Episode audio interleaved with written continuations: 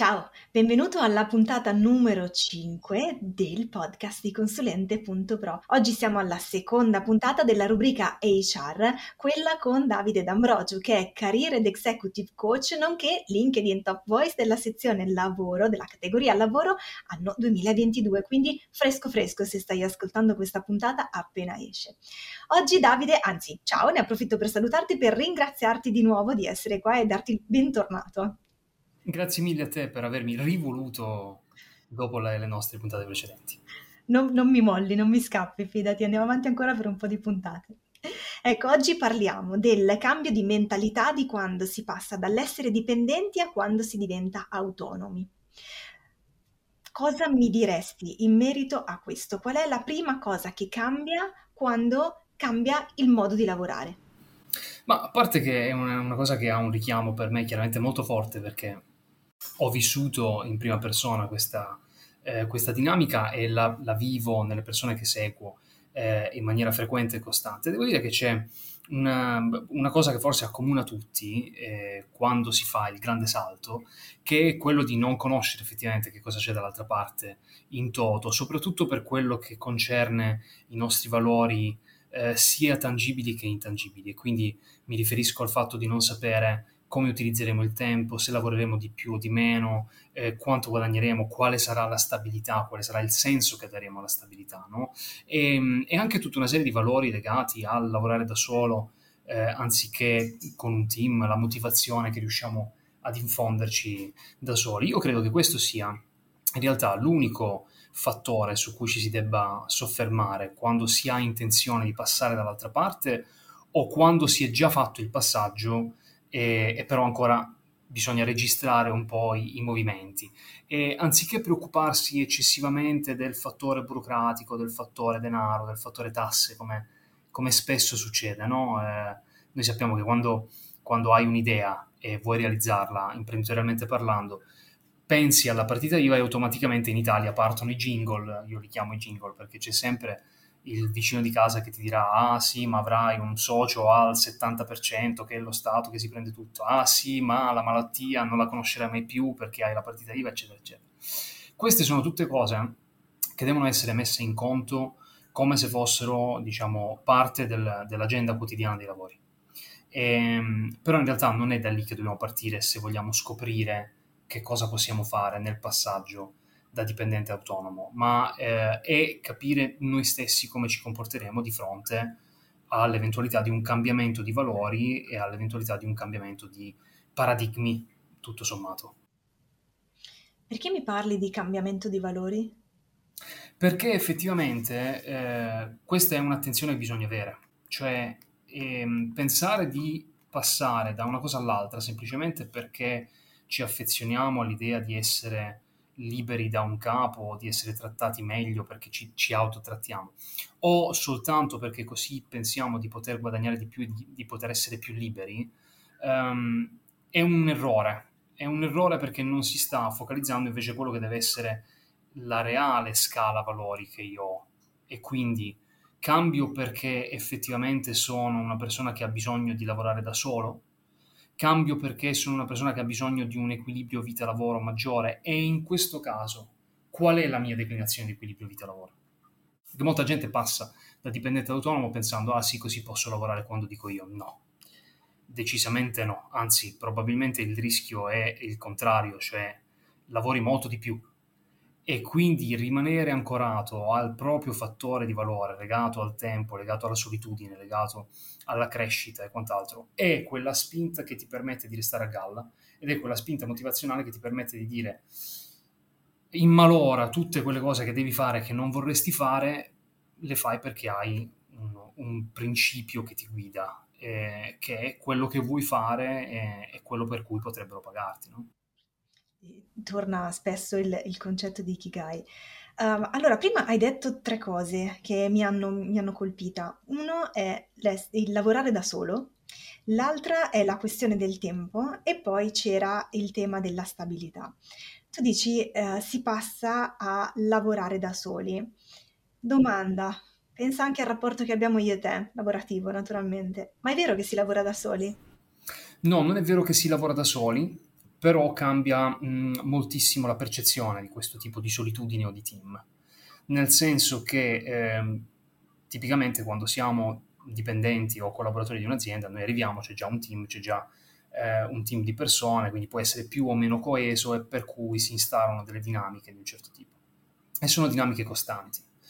Eh, nel lavoro autonomo, in realtà io posso decidere, devo, dovrei decidere, vorrei decidere di stabilire una serie di connessioni, di sinergie, sia perché, diciamo, l'aspetto sociale rimane importante, sia per, essere, per rimanere ancorato a quelli che possono essere gli sviluppi della propria, della propria carriera da lavoratore autonomo, eh, e sia perché effettivamente dal network possono arrivare delle, delle opportunità. Per cui da soli si rimane nel concetto di noi sappiamo che cosa fa bene o fa male alla nostra azienda, no? Noi diventiamo un'azienda e, e siamo noi che ce la cantiamo, ce la suoniamo, quindi devo essere in grado di stabilire quali sono gli obiettivi, di quali sono i rischi, eh, quali sono le opportunità, quali sono le debolezze e via discorrendo, però posso sempre fare affidamento sul fatto che non sono da solo, ci sono tutta un'altra serie di liberi professionisti, lavoratori autonomi e di aziende che potrebbero avere piacere a, ad uno scambio con, con il sottoscritto, ma chiaramente cambia del tutto la dinamica, cioè qui la, diventa l'elevazione a massima potenza del, delle, delle competenze sociali e relazionali. Quindi siamo noi a dovercene andare a creare, a costruire. E, a volte, anche nel lavoro dipendente dovrebbe essere così, ti dico la verità, però a volte nel lavoro, nel lavoro dipendente sei un po' cullato dal fatto che entri e c'è già qualcuno e quindi qualcuno ti mostrerà come si fa, qualcun altro eh, ti inviterà a prendere il caffè, sei già inserito in un contesto sociale. Qui, quando sei da solo, il contesto sociale te lo devi costruire. E questo è uno assolutamente dei, dei tasselli che va, che va inquadrato, va messo in chiaro subito. Soli, ma non necessariamente da soli, ehm, però dobbiamo darci da fare. Sì, te lo devi costruire, quindi da un lato non c'è, eh, dall'altra parte te lo puoi scegliere, mentre quando sei dipendente vieni inserito in un contesto che esiste già e quello è e di quello più o meno ti devi accontentare, mentre quando sei autonomo puoi scegliere con chi collaborare e dopo un po' eh, puoi anche scegliere i tuoi, i tuoi clienti, cosa che altrimenti non puoi fare. Questo è un concetto fondamentale, ehm, quello dell'opportunità, no? Ehm, cioè quando lavoriamo da dipendenti, hai detto bene, noi abbiamo delle cose da fare, ci vengono imposte, a volte non le capiamo neanche e quindi sinceramente non, non sappiamo neanche se stiamo perdendo del tempo, se stiamo facendo delle cose giuste. Quando si diventa autonomi il concetto di perdere tempo non esiste, nel senso che um, il tempo viene usato quasi sempre, eh, anche quando non faccio nulla sto usando il mio tempo, perché magari lo sto usando per ricaricarmi, lo sto usando perché ho un obiettivo quel giorno che è rasserenarmi. Ed è un po' un concetto di self-coaching che trova la sua massima espressione nel, nel lavoro, auto, lavoro autonomo. E, se, se chiedi a Lewis Hamilton, no? Sette volte campione del mondo di Formula uno, grande atleta e personaggio di, di grande successo, lui ti dirà che anche quando si rilassa ed è in vacanza, lui si sveglia la mattina e la prima cosa che fa è una lista degli obiettivi che vuole raggiungere quella giornata. Imparare a suonare una canzone al pianoforte o um, andare a vedere quanti, quanti daiquiri o mojito riesce a bere in una sola giornata, ma comunque lui ha i suoi obiettivi, no? E se li impone quasi, però qui stiamo parlando chiaramente di un personaggio che ovviamente non ha nulla di normale, altrimenti quei livelli non si raggiungono. Anche noi che siamo più umani, più terrestri, dobbiamo imparare a riconoscere quali sono i nostri obiettivi anche nel tempo che non usiamo professionalmente parlando, perché anche se non stiamo monetizzando ci sono delle cose che facciamo per noi stessi, che sono delle opportunità maggiori rispetto a, facevi giustamente il caso, delle sinergie che instauriamo, che a volte ci portano completamente fuori via. È importantissimo questo concetto che hai espresso, perché soprattutto quando si comincia, all'inizio o comunque prima di essere arrivati al regime, uno pensa che qualsiasi cosa capiti, qualsiasi richiesta mi arrivi, qualsiasi email o contatto, è un'opportunità, non è vero. E astenersi per di tempo si, si scriveva una volta sugli annunci, no? Affissi ai pali, e effettivamente questa è la verità. Eh, quindi torno a quello che dicevo prima ed integro eh, sempre nel concetto di self-coaching i miei valori, quindi per quale motivo faccio quello che faccio, quali sono qual è il, il senso di utilità che voglio dare alla mia vita? Um, che cosa faccio destinato a chi per aiutarlo a fare cosa, no? E, e di conseguenza che cosa faccio? Con quali metriche, con quali misure, con quali obiettivi tangibili e intangibili? Perché tutto quello che non rientra in questa sfera potrebbe sembrare l'occasione di intascarsi una cento euro o una mille euro o un diecimila euro anche per i più fortunati, però magari ti sta portando completamente via dal seminato, dal tracciato. E, ed è un'interferenza. È un'interferenza che rappresenta un guadagno in quel momento e una perdita mostruosa nel, nel prosieguo. Questo risponde anche un po' alla seconda domanda, che era quella legata alle ferie, perché tra i vari luoghi comuni eh, c'è quello che dice che una volta aperta la partita I V A bisogna dire addio alle ferie, eh, c'è quello che dice che la partita I V A è il miglior vaccino al mondo perché fa passare tutte le malattie. Eh, nella realtà è così, eh, come dici anche tu, fino a un certo punto.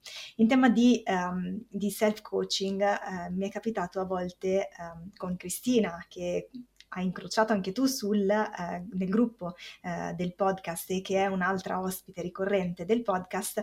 Ehm, ci capita a volte di dirci: oggi è una giornata che non gira, quindi chiudo tutto, mollo e mi dedico ad altro, oppure oggi pomeriggio stacco, perché ci sono quelle giornate in cui si fanno errori, eh, magari ci si arrabbia con qualcuno, magari ci sono cose che, che semplicemente non girano, e quindi è giusto, anche al di là degli obiettivi che ci si è dati, essere in grado di riconoscere ed avere la libertà, né, che con la partita I V A si ha, con, quando si è autonomi eh, si ha, di dire: ok, oggi basta, perché perché non sono produttivo. Ora, produttivo, c'è il produttivo operativo, ci sono diversi tipi di produttivi. Uno è l'operativo, ce ne sono altri, ma c'è anche quello del, uh, della creazione, del, del ragionamento, del pensiero, della produzione di cose, idee, uh, contenuti anche banalmente per i social. Uh, io dico sempre che il mio momento più produttivo di tutti è quello in cui guido, perché quando guido mi vengono in mente le idee per i post, mi vengono in mente idee eh, di servizi da proporre. Ecco, anche questo è un uh, concetto legato al tempo che secondo me eh, vale la pena approfondire e anche trasferire a chi si approcci al cambio da dipendente ad autonomo. Mm-mm. Sì, sì, sì, assolutamente. E, e tra l'altro è, è bello che finalmente si riesca a dare anche una visione positiva di questa cavolo di partita I V A, no? E, perché effettivamente hai centrato il motivo per cui, uno dei, dei motivi principali per cui io poi ho scelto di mollare la professione da, da collaboratore di azienda, da dipendente, è di dedicarmi ad un mio progetto, cioè quello di poter avere la libertà di dire: oggi non funziono e me ne vado al mare, oggi Eh, lavoro soltanto quattro ore perché tanto domani ne faccio dodici o quello che sia, perché così sono padrone del mio tempo. Ehm, e non è soltanto una questione di essere padroni del tempo, è anche sempre una questione di mantenere un equilibrio ehm, tra le attività che noi dobbiamo avere in mente.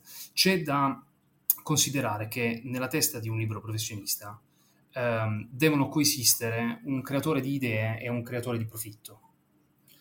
E queste due figure devono avere, hanno diciamo una, um, un'uguale um, suddivisione di, di quote societarie, no?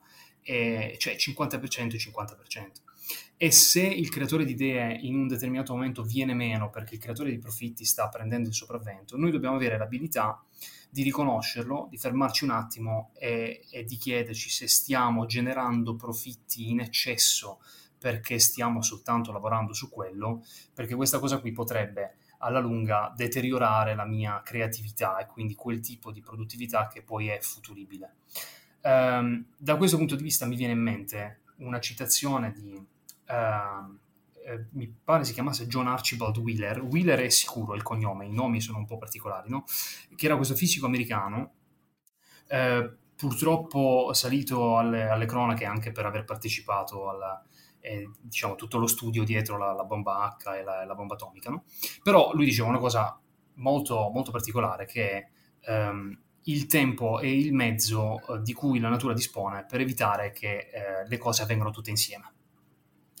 E questo è un concetto di tempo che io ho cercato di fare mio, perché molto spesso il mio creatore di idee e il mio creatore di profitti vanno in conflitto, e il creatore di profitti generalmente è quello che prende il sopravvento, perché sei lì con la paura di non arrivare alla fine del mese, non stabilire i tuoi traguardi, non riuscire a raggiungere i tuoi obiettivi, e quindi quel senso di stabilità.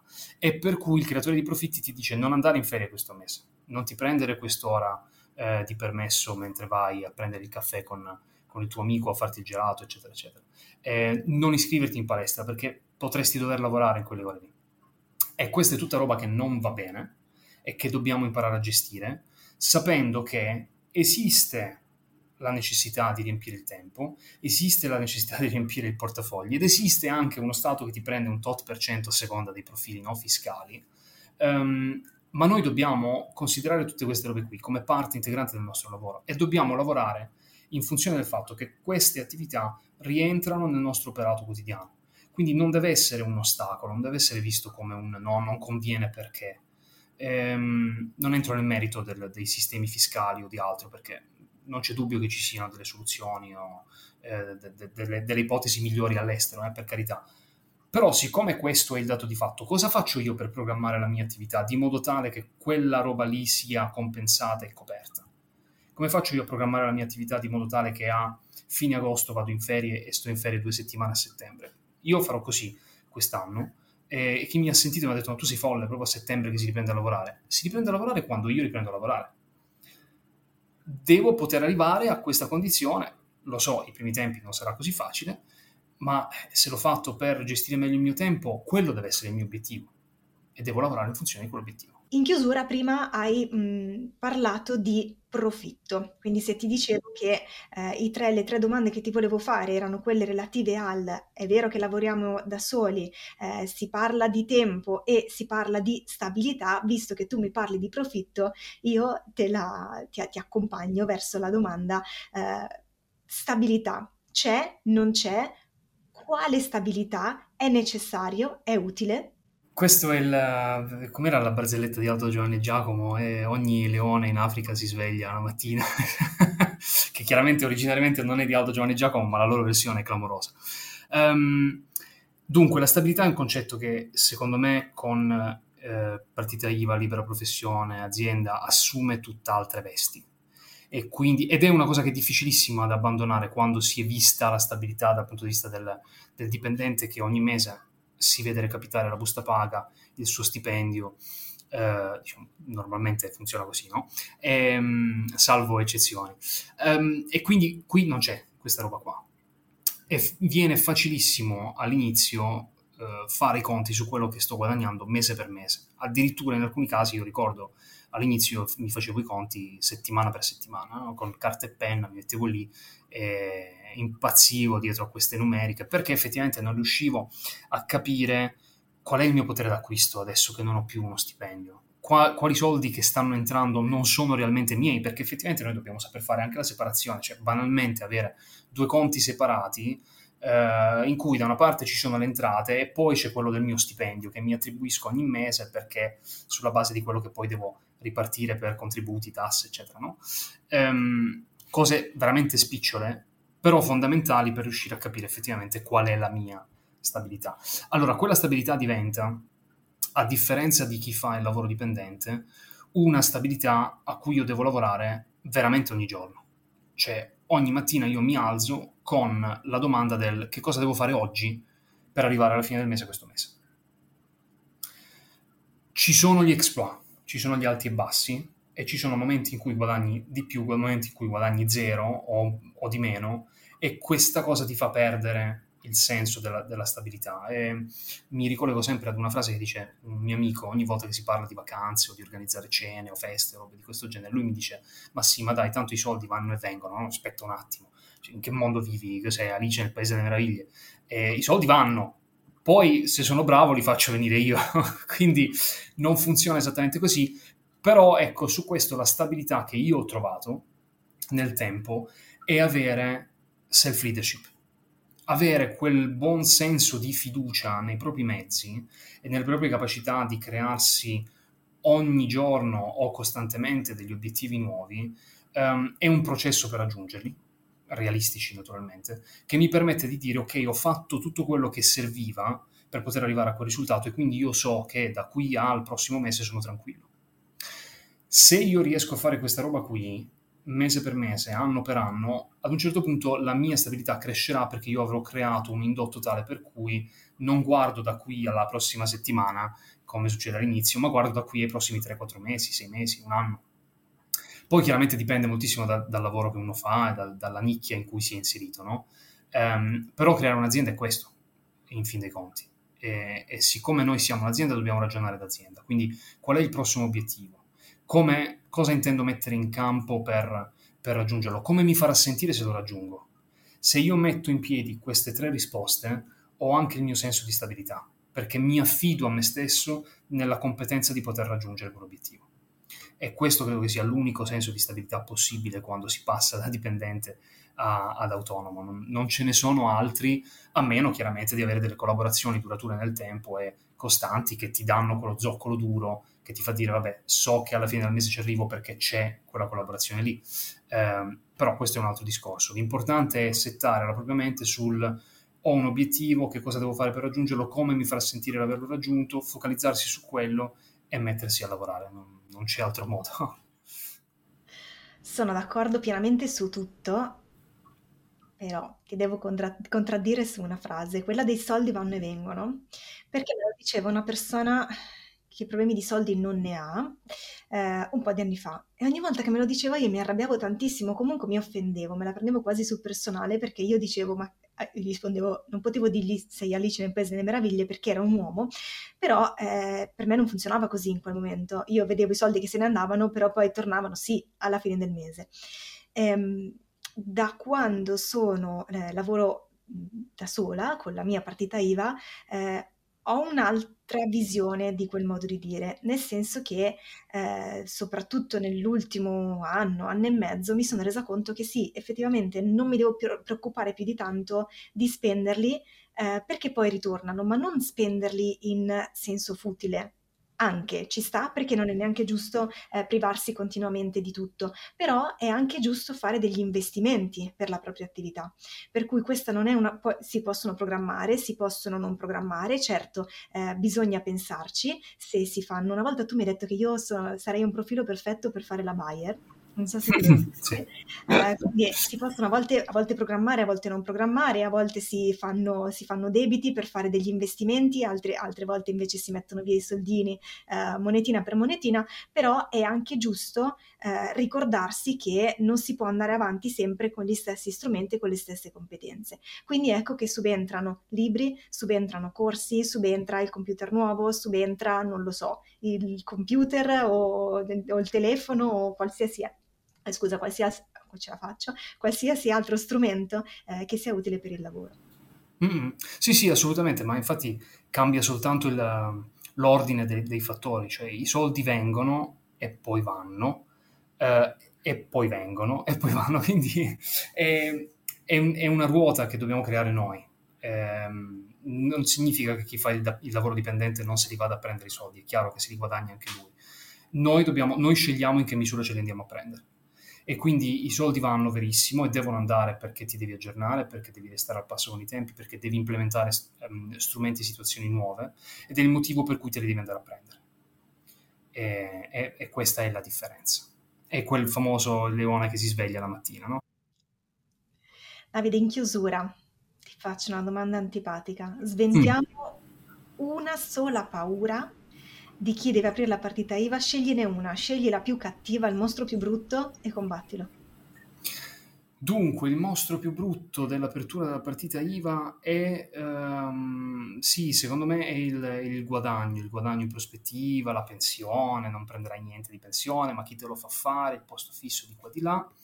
E il modo per me per smontare questa paura è... Ehm, mettere altra paura eh, di altro tipo. Cioè, io credo che eh, siamo ormai in un mondo, e saremo sempre di più in un mondo ehm, in cui l'idea del, del fisso eh, andrà ad, ad esistere sempre meno, se non a sparire del tutto, eh, quantomeno con, ehm, con le sembianze con cui ce l'hanno insegnato i nostri genitori e, e anche la generazione prima di loro, no? Per cui tutto è da costruire. Se me lo costruisco da solo, Um, conosco i limiti, ma non conosco, eh, scusami, conosco i limiti in partenza, ma non conosco i limiti in arrivo, e quindi sky's the limit. Se rimango sul posto fisso, so che sarà quello, e quindi devo scegliere: voglio una vita in cui conosco i miei limiti o voglio una vita in cui li posso esplorare io?